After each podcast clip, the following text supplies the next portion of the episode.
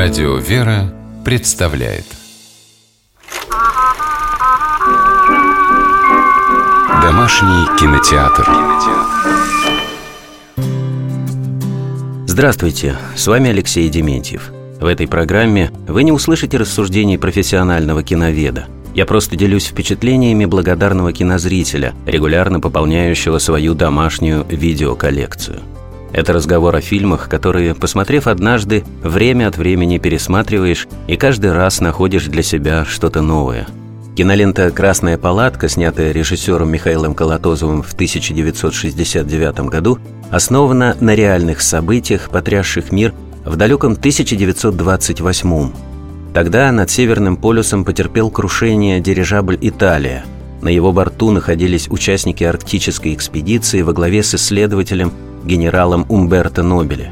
Несколько человек погибли, а те, кто остался жив, почти месяц провели на льдине.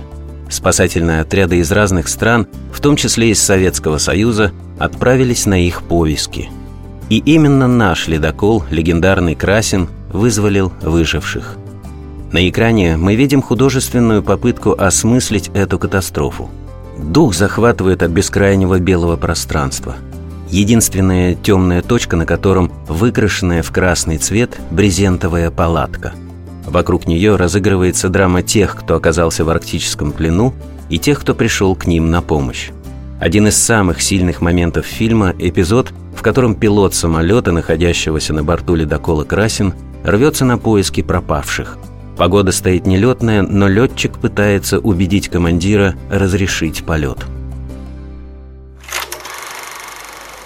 Я приказал готовить машину. А я запрещаю. Почему? А потому что ваша машина – это единственное, что у нас осталось. И преждевременно рисковать я не имею права. Будем ждать. Ждать? А чего ждать? Пока новый винт вырастет? Или пока нас льды раздавят? Мы пришли сюда людей спасать, а не трупы собирать по льдинам. Я отвечаю за экспедицию, рисковать не буду. И вам не советую. Вы что, погубить себя хотите? Да я летчик. Я летчик. Я по земле хожу хуже, чем летаю. И если я говорю, что могу взлететь, значит, я могу взлететь. Летчика играет Никита Михалков. Это одна из первых его ролей.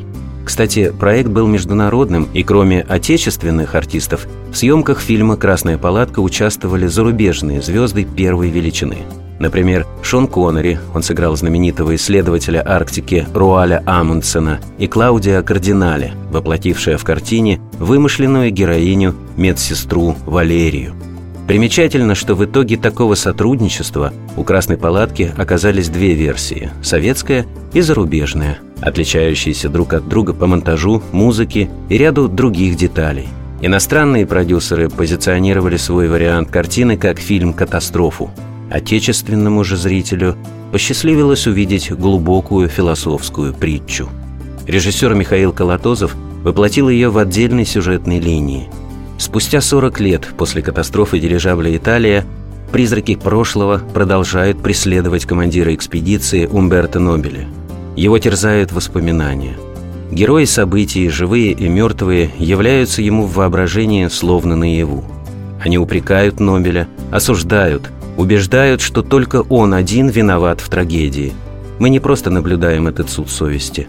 Душевные муки Нобеля невольно передаются и зрителю, и мы сострадаем, сопереживаем герою. Финал внутреннего суда неожиданный. Призраки уже выносят Нобеля вердикт – виновен. Но вдруг находят и собственную вину в произошедшем. Например, радист Биаджа с ужасом обнаруживает, что спасение экспедиции во многом зависело и от него – если бы он сумел вовремя починить радиостанцию, спасение бы пришло намного раньше. Обвиняя теперь самих себя, призраки прошлого один за другим покидают Нобеля. В финале картины обвинителей не остается. Нобели тоже признает свои ошибки. Он прощен. Эти сцены Красной Палатки напоминают евангельский сюжет о грешнице. Возмущенная толпа хотела побить ее камнями, но разошлась, когда Христос предложил бросить первый камень тому, кто сам без греха. Фильм «Красная палатка» Михаила Колотозова поражает неординарно выстроенной сюжетной линией. удивительной красоты пейзажами и прекрасной музыкой композитора Александра Зацепина. Картина смотрится на одном дыхании, а после просмотра не только продолжаешь искренне сопереживать героям, но и глубже всматриваешься в собственную душу. С вами был Алексей Дементьев. Смотрите хорошее кино.